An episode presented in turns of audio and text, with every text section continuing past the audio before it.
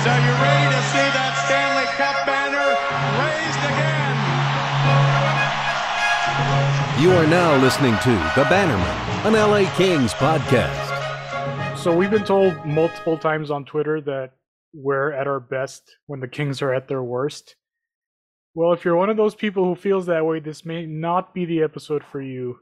Because our boys are kind of cooking right now. This is Caro. How are you tonight, Vardy? Hey man, doing real well, real good. I apologize to anyone in advance if I sound happy and cheerful and positive.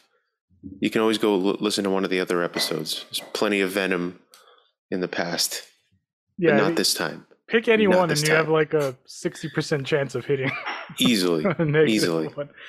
Uh, and to be fair, there is going to be some sadness in this episode because of recent events and recent health issues with the Kings. But overall, feeling pretty good. Not to lie. Things happening for this team. Not only things that they can control, but things out of their control, seemingly falling their way all over the place. So we're not used to this, but we'll take it. Yeah. So since the um, so the last episode released again, sorry guys, life happens. But the last episode released was just um, just before they started that little two week layoff, and then they came back middle of February, and they've played eleven games since the last episode, and their record in those eleven games is eight and three, if I'm not mistaken. Right. And the three losses have come against uh, Edmonton, which was the very, very first game back after that two week layoff, which we already kind of hinted at was going to be most likely a stinker. It's just, it's hard when a team is on a roll and then they get two weeks off. And Edmonton, I think, was already playing a couple games to make up for the stuff that was rescheduled. So, you know, there And was a little. sh- In complete desperation mode, by the way. Right, exactly, exactly. So they lost that one, rebounded nicely, rattled off a few wins, and then I think they won five in a row after that. And then came up against the Bruins, perhaps in the worst possible scenario, which was the third game in four nights after winning five games, um, and just laid an absolute egg. Like maybe, probably the worst loss, just the ugliest loss they've had all season, as far as I can remember, anyway. Yeah. Correct me if I'm wrong there, but I no, mean, it, there was nothing going there.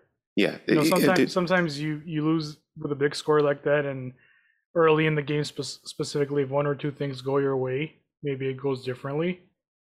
This did not feel like that at all. It just felt like a flat spot for the Kings. Bruins were also kind of cooking at that time, um, coming in on a win streak of their own. So, not.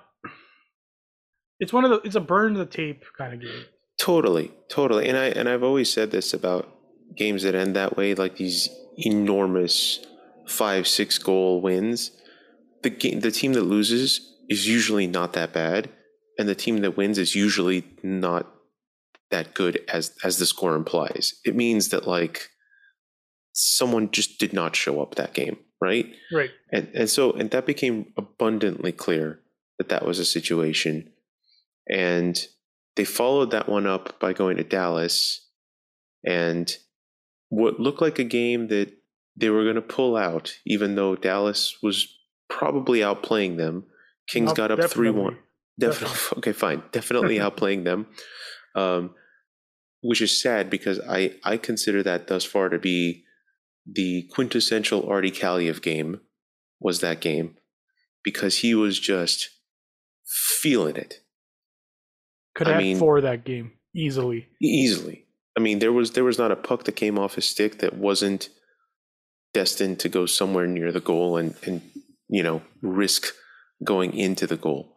Um, and again, the first time all season they finally play him on this off wing, letting him take clap bombs from from the opposite wing. And what does he do?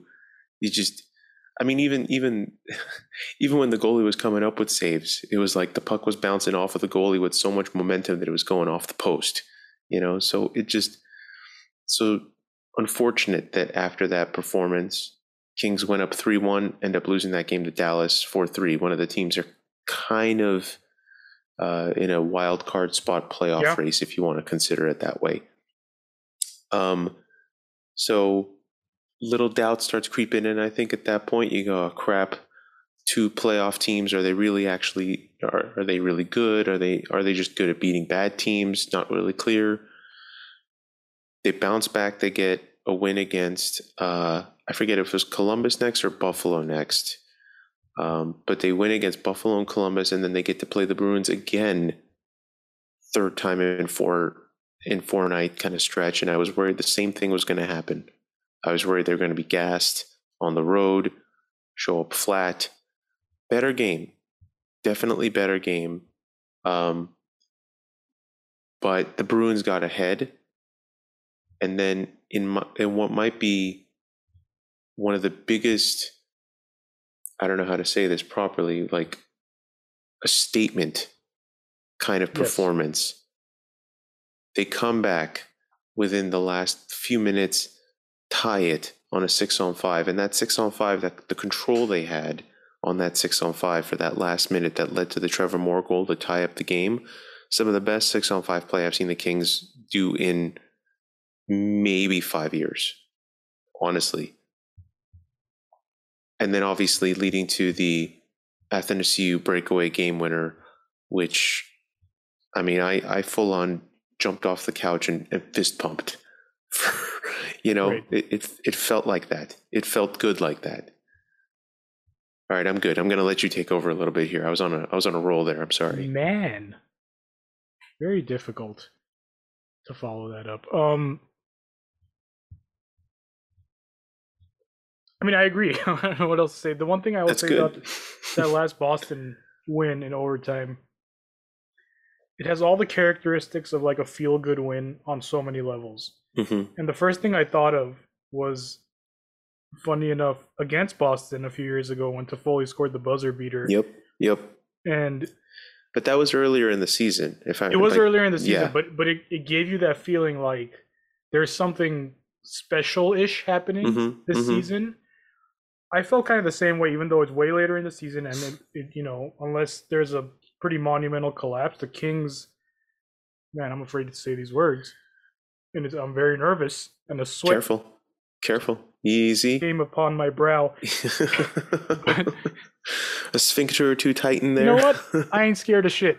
The Kings should make the playoffs this season based there on it is. the schedule, based on how well they've been playing, based on what's happening with other teams. There's still a lot of runway for things to go bad, but I'm, I believe, I hashtag believe All that right, we'll save this for the old takes exposed tweet. right, which we do to ourselves, so it's fine. um, but it had the same kind of feel to it. It's like okay, there's something special with the team, not just this season, but the way Athanasiou goes to Kempe, right? Like That's exactly what awesome, man. That that moment, so especially for- similar. dude. to the celebration of the Foley goal, like the pure joy hmm and just camaraderie off for one goal. That's, I think, more than anything, that is what reminded me of that. Especially when it's a guy like Athanasiou who's been in and out of the lineup. Um, and we can get into this a little bit, but I think when he is in the lineup, I think he plays his role well. Clearly, he- he's got three goals in the last two games, right? Am I right about that? I think so. since he's been back. And to see a guy like him get the goal and his immediate reaction is to is to go right to Kempe, who was in the box for a more or less forced fight with Forbort at the end of at the end of the third, which was hilarious to me. And and, I had and to I do a double take on that. I was like, I, I really are, had are to as well. The two unlikeliest people. And I, I tweeted out like in jest, I promise you, in jest. I think most people got that I was joking when I said I'm going to secretly assume that these two have always hated each other. But man, some people really ran with that narrative. There was like all Right. these subtweets that kind of came that like, Exhibit oh, A as to why they don't. yeah, like thinking back to 2013. You went a little farther, but yes. well, whatever, you know. but it was seriously no. It was like I don't. It's like some people were really getting into it. Like, man, they were drafted the same year. What if like something happened going way back? I was like, ah, I was, I was totally. Whoever kidding, said that was off by about half a decade. They were not drafted. I, I don't know. I don't. Well, I'm, I'm exaggerating clearly, Yeah, but yeah. But my point is that like it was I was totally kidding and I love that some people really took me seriously and kind of started doing some internet sleuthing to try to figure out whether there really was bad blood between the two of them.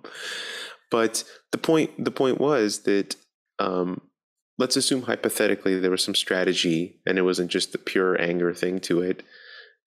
Have, missing Adrian Kempe in a three on three overtime is a way more valuable Right. And that's the first thing that kind of came to mind is like, well, there goes our best weapon on the three on three. Totally. And and Arvidsson was already out that game, Correct. right? Because he was hurt. Early, yes. So so in that circumstance, to have a guy like Athanasiou show up, use his skills, his God-given ability, his speed, his shot, his ability to make offense from nothing, and then to immediately turn and go straight to Kempe coming out of the box, it just had this vibe to it, man. I, I, I can't even explain it, but like you could just see that there was little bits extra from not just like we're a good team to like oh there's there's mojo here there It's is good, yeah. Locker room's healthy. Yeah Like that's those things are so important if you're making the any kind of push or trying to achieve any goal as a group. Like the locker room, you like that told me everything I kind of need to know about what it's probably like in there right now. Totally. And you got to imagine from the coaching staff perspective, that's great because you don't have to say anything.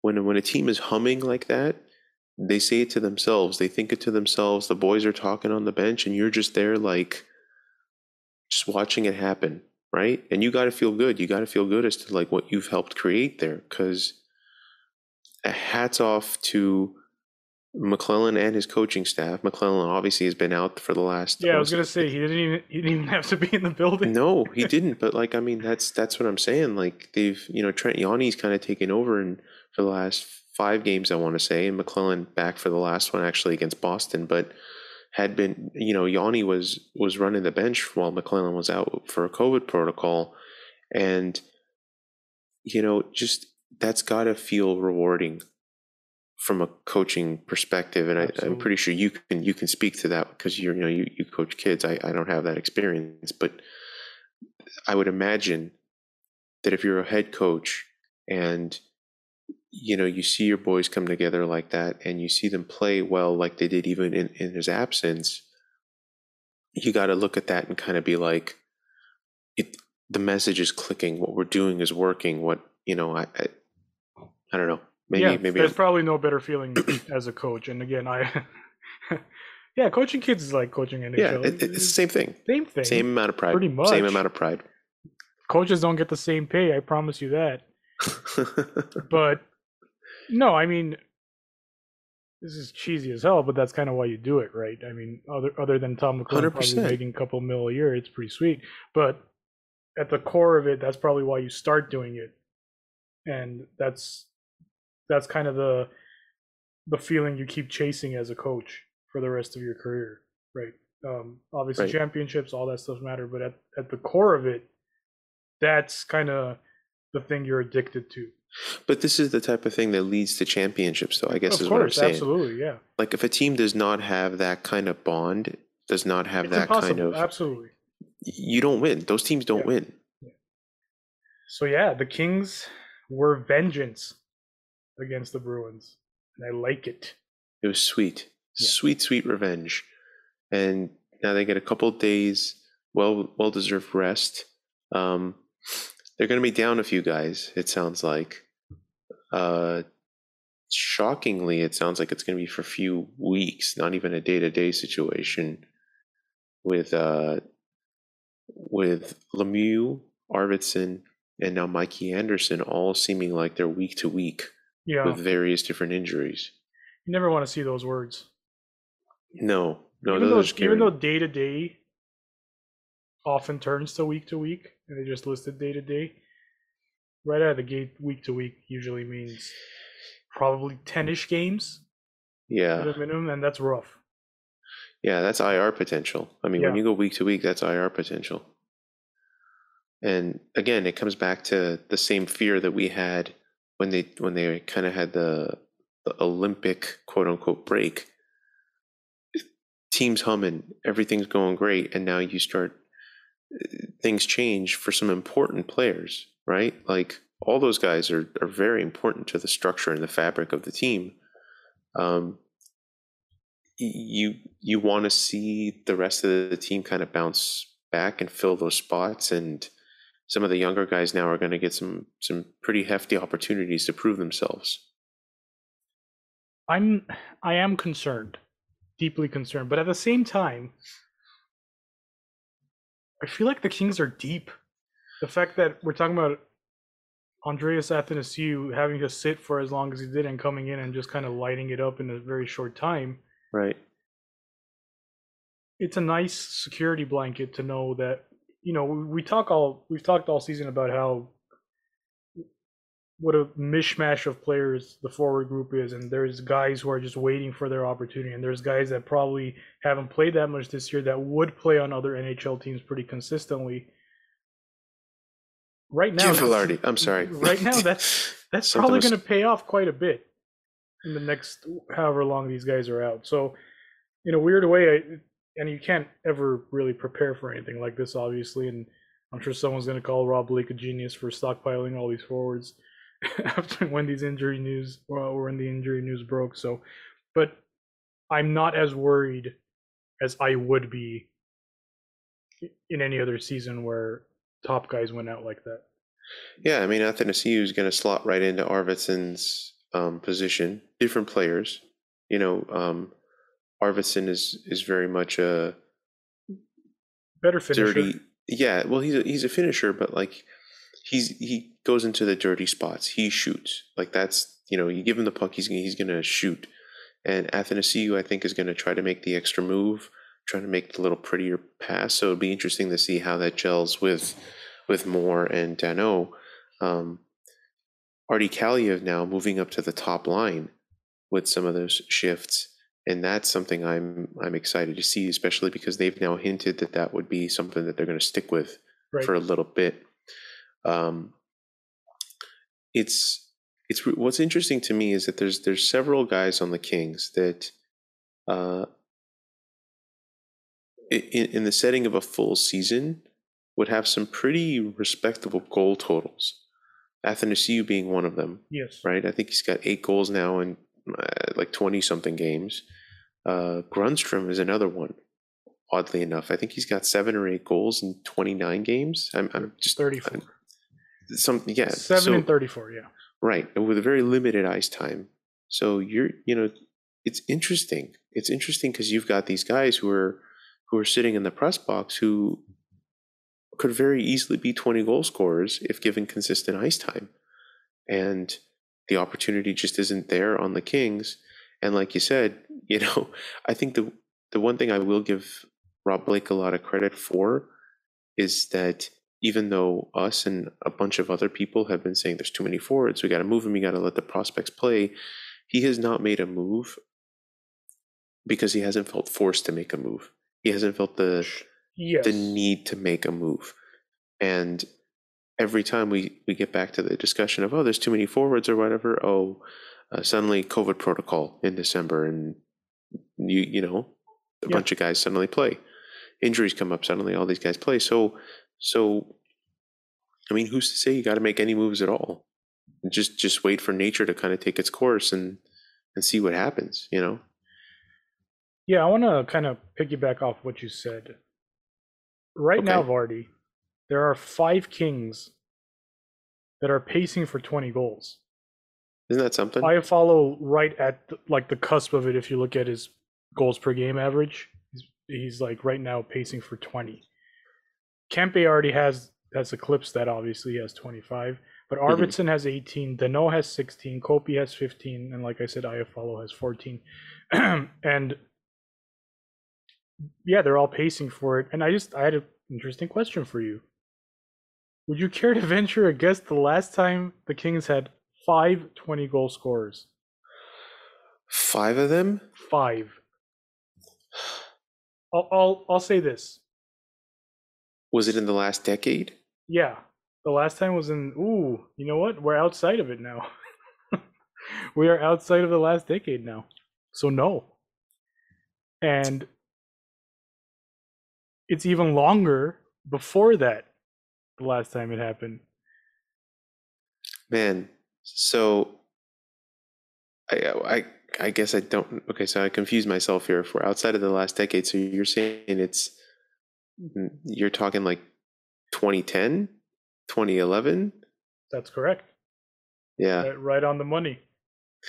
because I know I I had looked to see as a team uh, what they were pacing towards uh, in terms of team total goals, and I know that uh, they're on pace right now to score the most goals as a team since the uh, 17-18 season. I want to say, and that's even if you take like the last few seasons, you know, COVID broken off or whatever, you extrapolate them to an 82 game. Um, they're That- on that pace. Yeah, they're on pace to score the most goals they have as a team since 17 18, I think. So 2010 11, the 520 goal scorers. I don't know if you want to guess those, I could just tell you. Uh, just go for it. I, I'm going to screw up. Might as well just tell me. Kopitar, Williams, Smyth, Stoll, and Brown. There you go. And and before that, the last time it happened was 93 94. Isn't that wild? That's pretty wild, man. That's that's pretty crazy. Um because, you know, I could tell you like obviously late 2000s weren't the best time and we know who was leading the team, but that's a pretty dark period of, of no offense from the Kings. Yeah. 93 94, Luc Robitaille, Wayne Gretzky, Jari Kurri, Mike Donnelly, Rob Blake. Last two times the Kings had 520 goal scorers. It's very possible it happens this season, especially if Iafallo has sees any kind of uptick in his production, Right. uh, Right. which I suspect he will. Um, so that's that was fascinating to me, and makes me very happy. I would love it if Kaliyev got 20. I think he, he'll get 15, but 20 would be something. That's tough, man. With his minutes, well, his minutes that His minutes, changed that's what I'm saying. drastically. That's what I'm saying. So he does have, you know, an outside chance of over 15 now, but we'll see how long that lasts, I guess. But as, as a fan who has always appreciated the offensive side of the game more, I respect obviously defense and I respect a good defensive play as much as the next guy. I mean, the greatest player this franchise has ever had is a two-time Selke Award winner, so I've learned to love it. Trust me. Um, but I love to see it. But here's the thing, though. You can't even honestly say that they've sacrificed the defensive side of things because They haven't. No. um, because I think they're still in the bottom 10 in the league in terms of numbers of in terms of goals allowed and goals against per game. Like they're defensively sound. Absolutely. They've don't got think- two I don't think those two things are ever mutually exclusive. Where like you No. have to sac- good teams don't sacrifice one for the other. correct. Correct. Yeah, that, I think because if you just a sign control the puck, team. then the other team can't score goals, and you're scoring goals. I mean, that's that's that's the difference between playing like lockdown defense and playing puck control hockey, which is most definitely what the Kings are doing right now. Is playing puck control hockey when they have the puck. right. Agreed. Best kind of defense is having the puck. Totally, one hundred. And it's the most fun hockey to watch. that's easy as that. Speaking of fun things to watch, can I can I just do a quick tangent? Okay, yeah, yeah. I mean, it's it's kind of your podcast. All right, it's, it's, it's both ours, but I'm gonna 50-50. Because we're gonna. I, I wanted to ask you this before we started, but um, you know, we have on occasion delved into like movie discussions and stuff, and I know you had a chance to see the new Batman movie. I have not had a chance to see it yet, uh, so no spoilers. I've been avoiding them left and right, but you you already kind of told me that it was good. Yes. I wanted to ask you, not not from plot elements or whatever, but you you have a background in film as well, and one of the things that you and I have talked about a lot with like prior movies and stuff wasn't just like oh was the plot good, was this good, but like from a from a technical point of view, like cinematography, etc. What did you think of this one in comparison to some of the other? Okay, first of all, um, I really thought you were gonna ask me after I said the Kings were vengeance. Oh, I was like, oh, you might ask me now. oh, I didn't Uh, realize. Oh. It wasn't intentional. It's just I just saw the movie, so it's like very Ah, fresh in my mind. Um, okay, um, gorgeous movie, beautifully shot. There isn't a color in sight. It is dark. as Okay, that's what I thought. No, look. You know how I, like, s- I struggle with that sometimes. I, I struggle with that when it's like too dark and I can't make out what's happening. but I think there's you can make out what's happening. But I think there is something to be said about a movie still being so beautiful visually and still having that darkness, that like noir element to it. Mhm. Um, and it's funny because it's like, you know, when the 89 Batman came out, everyone was like, finally, a dark, gritty Batman movie yeah. like yes this and then nolan's trilogy comes out everyone's like here we go this is darker and grittier That's right. That's right. and now it's like okay this is actually the darkest Wait, wait, wait. Are we just ignoring Gritty. Zack Snyder's version of Dark and Gritty?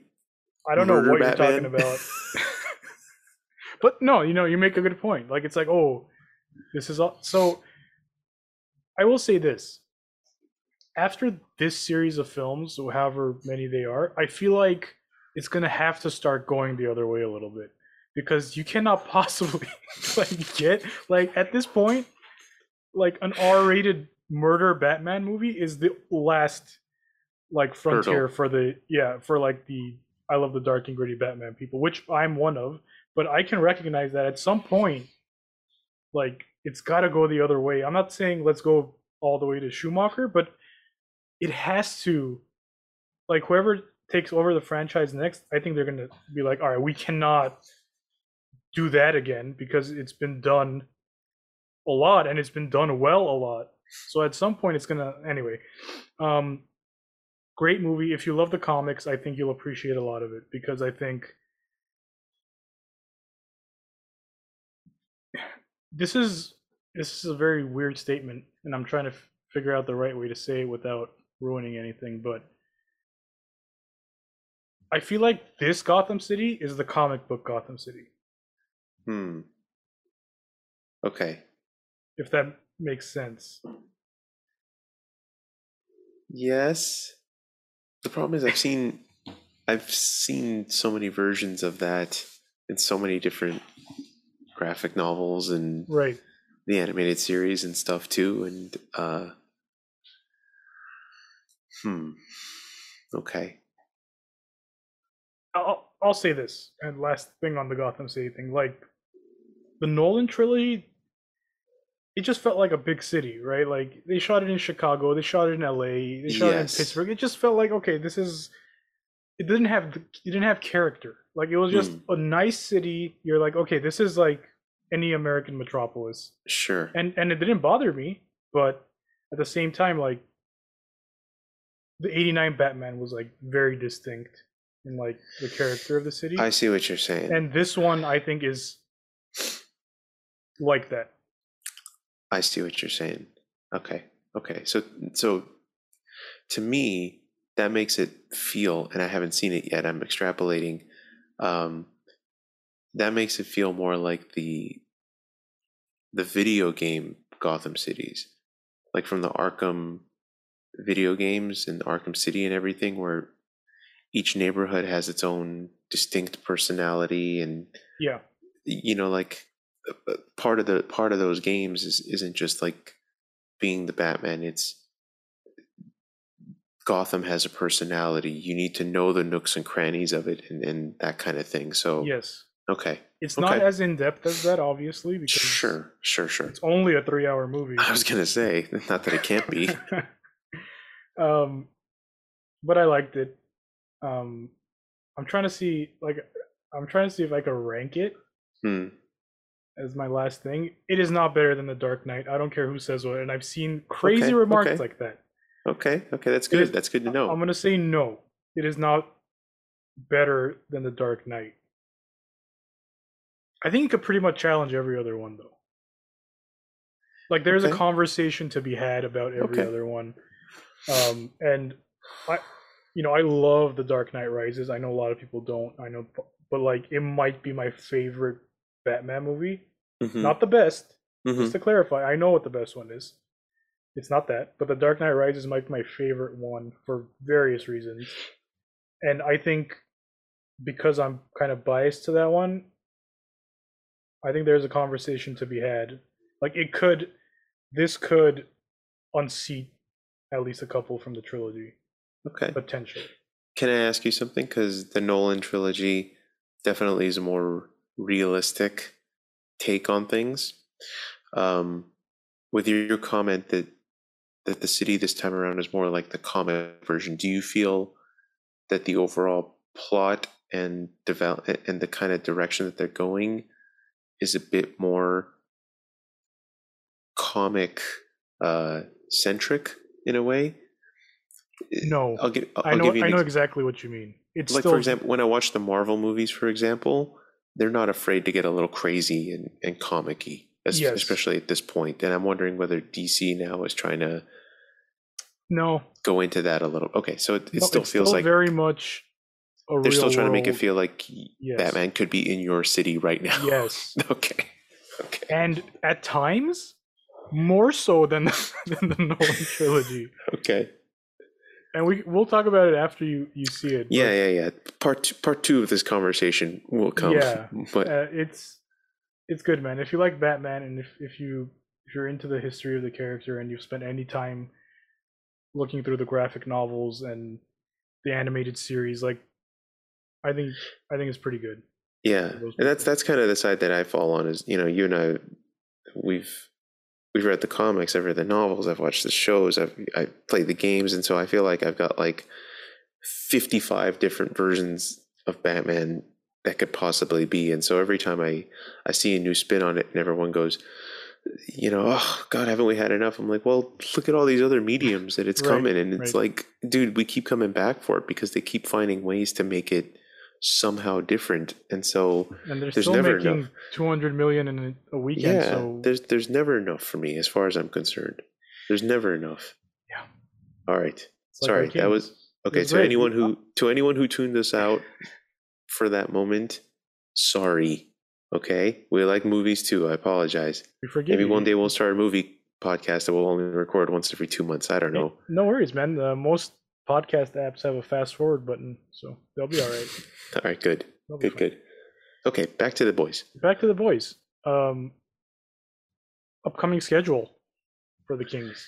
Yeah, a little bit. So you you pointed out one thing. You hinted at it anyway. For as much as the Kings have done uh, to win the games in front of them, they have gotten quite a bit of help Absolutely. from some of the other teams that they're competing with for a playoff spot, namely uh, Vegas and Anaheim in particular has really dropped down pretty heavily there. Um, but Vegas has not looked like the Vegas of old. Edmonton remains up and down despite coaching changes. So suddenly the Kings find themselves a little more comfortably in second place in the Pacific um, with some games coming up that are very, very winnable, and then some games coming up against some much tougher opponents. yeah. Uh, Um. Currently, just to go over the standings, yeah, yeah. Kings are only it. four points behind Calgary, and that's Calgary has two games in hand. Sure. But that's still, man. Calgary was a house on fire at some point.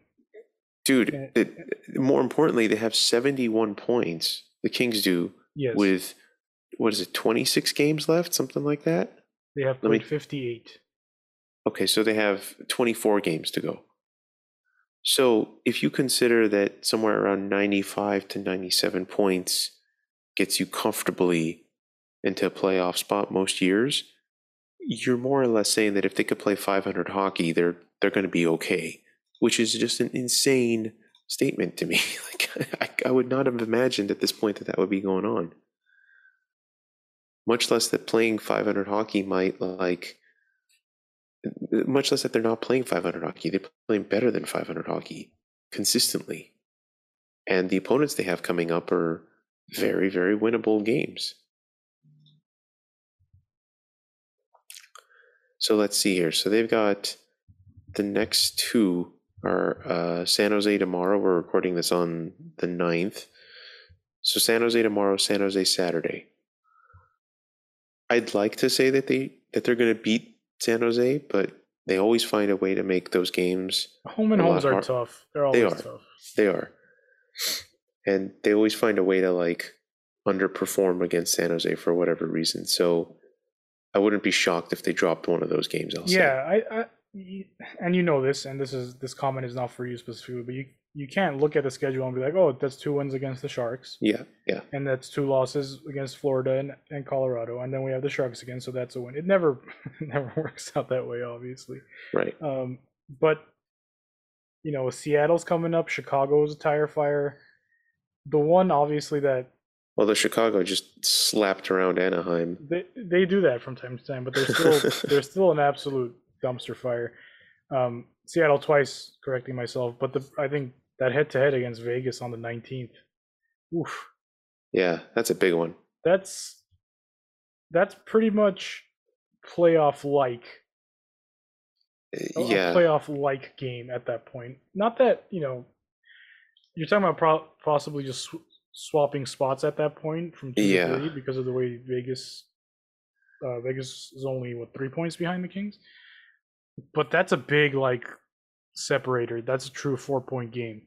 Yeah. So that's I would say that game and the Edmonton game on the 30th. Those are like the, Right, of course, of course. Uh, and then the Kings see Edmonton towards the end of the season again. Not even like a week after. So Yeah. And by then, actually, the 19th is, is also the trade deadline. So right, that's there's a lot going on on that day. right, and that's probably the next time we'll record is kind of post trade deadline. Get an episode Hopefully, out. yeah, hoping so. Yeah, Yeah. Um, so it's going to be interesting. It's it's there. It's it's there for the Kings. They control their own destiny, and that's you can't really ask for more. The way we kind of prognosticated this season, not just us, many people like to say like your destiny's in your own hands with twenty something games left. That's that's pretty good. Yeah.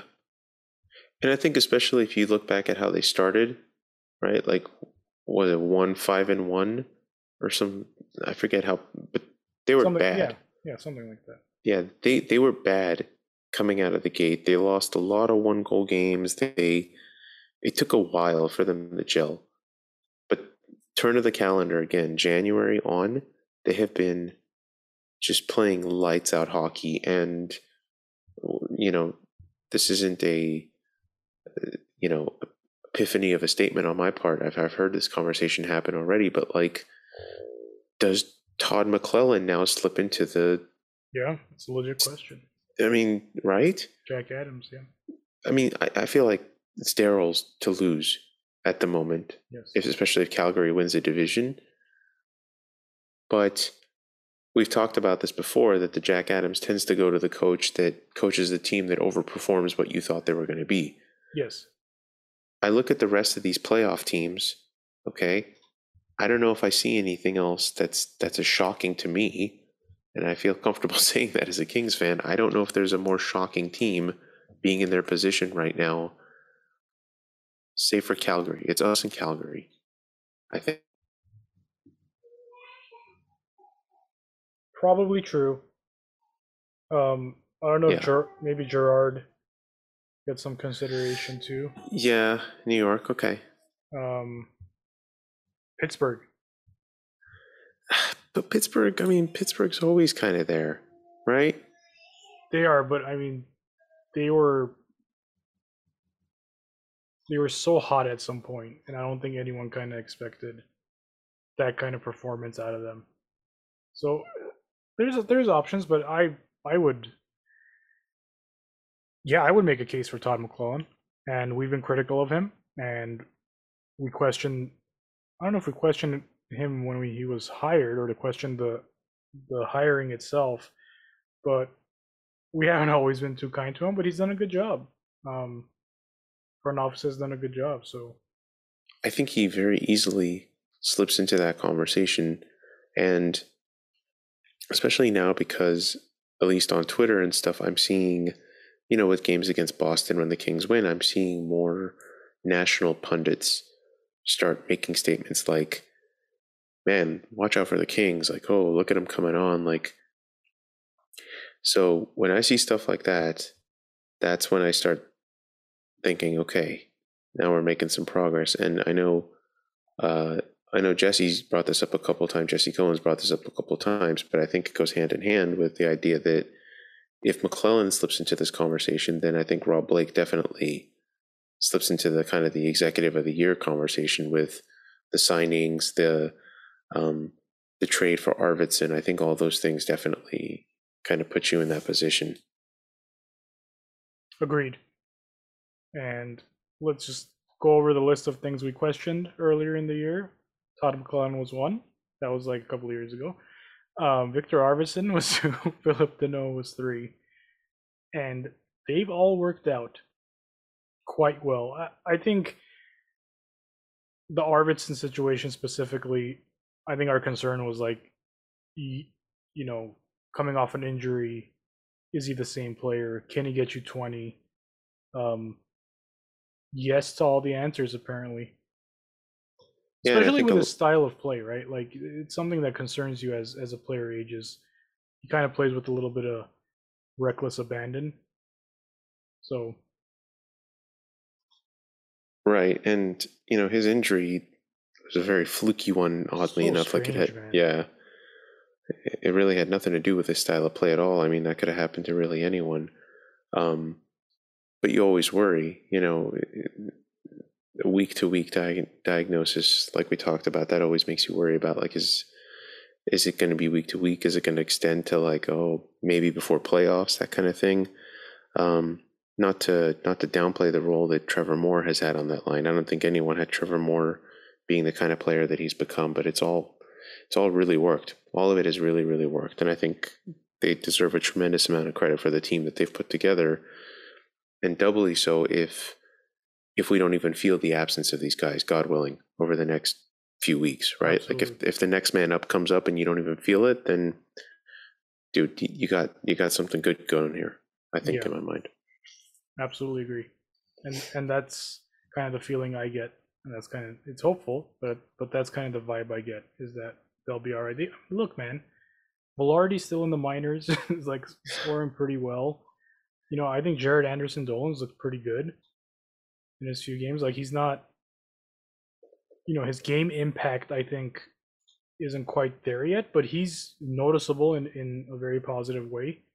Obviously, Athanasiou, like we said, contributing. So there's a lot there that they could. Elias Anderson, right, is um doing well in Ontario too. You almost forget. You forget you have these guys. Honestly, uh yeah. So it's it's a roster built for next man up. With that being said, do you think now, with the injuries, do you think the Kings make any moves? I mean, obviously Edler coming back, and that's kind of been hinted at as, as like the quote unquote trade deadline move that they're going to make is bringing back the guy they already had. God, I hate that. It's like the worst hockey cliche. Well, we're adding this guy at the deadline, and he's been out for months. It's like our deadline acquisition, or when someone comes off LTIR. I, I don't like that at all. But um, you know, I think at Not that getting point- Edler back is a bad thing. I No, mean, Edler absolutely was not. Especially with you know Anderson being hurt now. I think it, I- I hesitate to even say I think it's just going to be depth moves because they have, especially on forward. I mean, how much deeper? If you're going to get a depth guy, why not just use some of the guys you have? yeah, it's fair. You know, It's fair. I just don't like. Are you gonna get I- a I better will say this. ish, like a middle six, bottom six forward than what you have? I, I, I will say I've I've softened very much on the idea of. Well, I shouldn't say I softened. I, I guess I'm I'm kind of in two camps of if they were going to get anyone, who would they get? I still think that if there's a trade, a reasonable trade out there to get a Jake Chychrun, I think you look into that because he's got term, he's young, etc. Of course, that kind of thing. There, yeah. But if that's not going to work out, you don't like the price, you don't want to pay it, I'm okay with that. I think there's a move can reasonably make without giving up much of anything and get yourself a good depth defenseman, like a third pairing veteran guy who can who can play some minutes there and maybe help stabilize a little bit. Um, I think a move like that might be worth making. But they're getting Edler. they're getting that guy. Well, uh, even I- but even you're right. then- I, I I jest, of course. Yeah, I think that makes the most sense. If you, i I'm all for swinging for the fences with Chychrun because it's a long term play. It's not just a one season kind of play. Yeah, no rentals, no like expensive rentals, I should say. Right. I think you get a that specific defenseman you talked about. I think could be a rental. Yeah, because you don't lose anything because it's not going to cost you that much to get a guy like that. At least I don't. I don't think it would. I'm not talking like Ben Chiarot or someone like that. I'm, you know, I'm talking deeper, farther down the the totem pole there. Yeah, Ben Chiarot, prettiest girl at the prom. All of a sudden, very confusing. yeah, standards change, unfortunately. Year to year. But uh, a name that came up that I thought was kind of interesting was was actually uh, Brett Kulak off of Montreal, who actually has some pretty solid underlying metrics from a defensive side and um, very reasonable salary. One, you know, he would be a rental. Obviously, I just I think I think he'd be a guy that wouldn't cost a heck of a lot to get.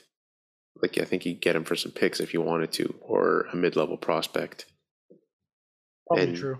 and would and would fill that role perfectly.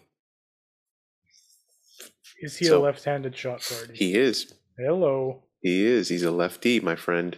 first Please. rounder. I- Uh, I wouldn't. I wouldn't just throw these names out without at least having done the research of the handedness of the player. 28 years old. He's 28 and he's a UFA. So Yeah. if you if you liked what you saw in the 18 game tryout period, there's room there to to sign him and bring him back. And he- I think he fits a potential organizational need. Just a thought, just a No, name. Hey, um, a no risk move is probably what I expect. Yeah, So yeah. I'll set my expectations there, and I won't be disappointed. Nope. Only pleasantly surprised if somehow Chychrun lands in LA. But Yeah, there you go. All right. Anything else we should talk about? I don't know. Yeah. I mean, we could go around the league just real quick. I mean, we cover the Sure. Pacific, I think, pretty well. Yeah. Um, Florida's a machine. Still humming. There, there really hasn't been a lot of shift There really has. across the course of the year. I mean, the teams that we, you know, for what it's worth, the teams that we thought were going to be good have by and large been good. Again, we've talked about how the Islanders have been the big surprise, and even they're inching towards 500 Yeah. now and, I'll, and I'll throw Winnipeg. respectable. I'll throw Winnipeg in there too okay, for me because I had high higher expectations for them, but but I mean, they're running out of time. the Central is just a murderer's row, though. So I, I don't. It doesn't surprise me that of those teams in the Central, they're the one that's kind of, you know, falling into sixth through no fault of their own. Yeah, I certainly thought they'd they'd be better than Dallas and Nashville. Hmm. I did. They lost Nick Ehlers for a long time, and that really hurts. I know it, with all the kind of forward talent they have, it shouldn't, but I feel like he's the straw that stirs that drink. Yeah, He's a phenomenal player, and I think Hellebuyck's had a pretty subpar season in general. Okay, so so I would say surprise wise then the Rangers instead of the Islanders in the Metro, and if you want to say Winnip, you know Nashville or Dallas instead of Winnipeg, everything else has been pretty much what we said it would be. And I'm not like I don't think it was just us. I think a lot of people were saying that, but like the teams that you thought were going to be good in every other division have been good. The Pacific has really been the the one that's been a bit topsy turvy. Yeah, I think Philly, man, actually. Philly, Kind of, I remember us kind of having I, I, I guess I never thought they'd be this bad. This but is atrocious. it's really bad. This is really lottery bad. territory. Yeah, and now they might dump off Giroux at the deadline. They, I think, they absolutely will trade him. They should. They should because he's still a very productive player. If he ends up on Colorado, like I've heard mentioned numerous times, God, that team. That's not fair. As as excited as I am going to be for the Kings to play playoff hockey, I'm going to hate it when they have to play Colorado. No one's gonna gonna- like it in no. the West. No. Um. Yeah, I never. I guess I never thought Philly would be that bad, man. But they have. They're Yeah. really. I mean, 18 wins. That's that's rough. Yeah, That's rough. Yeah. They, I think they have uh, minus 52 goal differential, which is the worst Just in awful. the division. Second, no, third worst in the East. Buffalo and Montreal. Yeah, they- Montreal has has been playing really well the last like eight games, and they're still that's the Marty St. Louis effect, baby. they're still so bad that like they're a lock for number one or two, I believe. But you know what, though, dude? I as long as the more important things are happening, like Cole Caulfield is scoring again. Yeah, yeah. Right, like you, you can't go through a season where that dude is on a slump for the entire season. That is that is a terrible thing. But to see him scoring again, I think I don't know, you can accept the team being terrible so long as you're seeing motion in the right direction. But eh, yeah, Honestly, Edmonton's been pretty disappointing in general. I know they have a win- like a good record, but I can't remember if we had them winning the division, but no, we had them second. we had them challenging at least. But I think we both comes- thought Vegas was going to take the division. yeah, I think it comes down to one thing. At the end of the day, their goaltending, Goaltending, is yeah. friggin' atrocious. Their team defense isn't great. Don't get me wrong, but they get like once in a blue moon, Koskinen will have a good game, and once in a bluer moon, Mike Smith might have a, Right. a good game. But that's just not enough. Like most nights, they're allowing four or five goals each. So I'd be stunned if they're not all in on a goalie at the deadline. The, uh, Like they should throw everything at Chicago for Fleury. Fleury's told Chicago he doesn't want to move.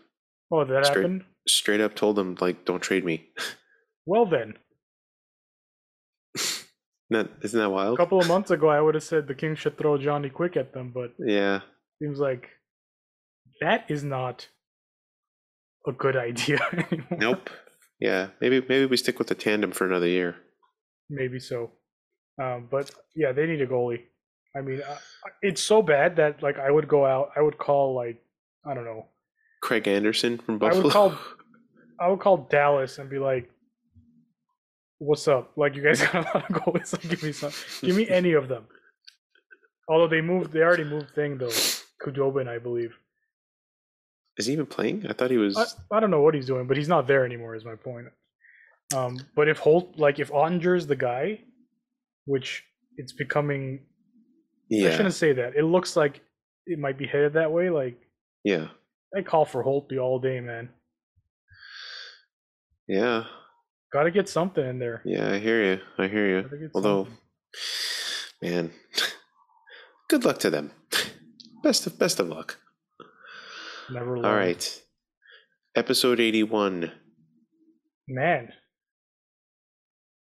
It's This a good be- number. It's it's a good. I've I've because always of, liked because of a couple of Big Papa- Slovakian yeah. players, Big Papa Pump. Miro Šatan, Big Papa Pump, Marian Hossa. There's got to be a couple more that I'm missing, but I can look that up, but the uh, um, there's three kings who have worn the number eighty-one, which surprises me because it is is such a good number. It's it's it's a but it's not a number. King's history number, you know. Like I Fair. can't think of anyone significant that wore that number. Yeah. So there's three players who have Did worn Iginla wear? He wore a weird ass number. eighty-eight. Yeah, there you go. That's the one. I'll remember that for seven There you go. episodes from now. There you go. There you go. Um, are they popular slash well known players. Um, so one of them was a one-year placeholder number, then was then Okay. ch- which was then changed. Okay. The other two are not.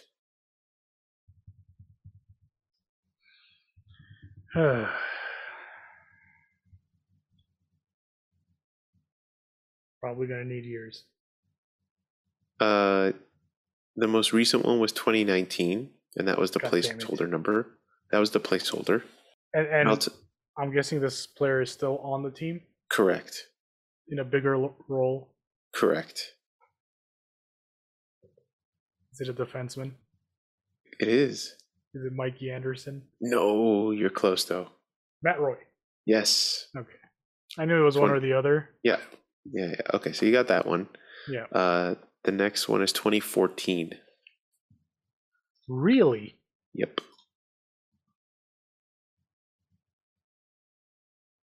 How many games?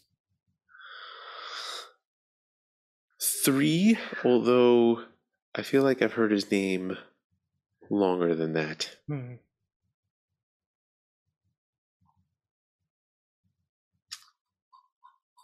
It's a tough one, man. It really is. All right. I Uh, waving the flag. Andrew Campbell. Yeah, that is a tough one. I remember his Yeah. face. Yeah. Definitely not his number. Yep. And then the last one uh, was uh, 87 88 Oh for, wow. ni- for 19 games. That's before I started making King's memories that have Hmm. lasted. So I there's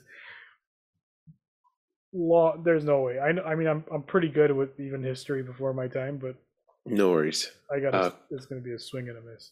Craig Laughlin. Okay, yeah. See? No. Yeah. Yeah. 19 games, 12 points.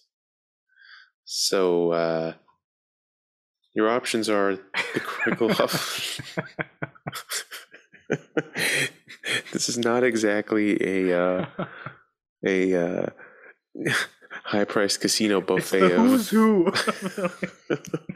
which is again makes me really sad because I like this number. yeah. I mean, it's Um, gonna. I, I, we're we're gonna go off the king's board here. We're gonna go to. We're in call an audible and decide who the greatest number eighty-one in NHL history okay, is. okay. So uh, your options are probably interestingly enough. Uh, you, you got two of them, and then Phil Kessel would be the other That's right. Eighty-one. Thrill. Uh, Right, and- Probably. hmm. No, host. I think Hossa. Hossa's Oh, a it's- hall, it's- hall of Famer. Yeah, yeah, yeah, yeah, yeah. No, it's it's it's Hossa for sure. Uh, and then the other 81s, uh, at least listed uh, when the NHL did this to their own voting, uh, Marchessault and Lars Lars Eller were the other 81s Hmm.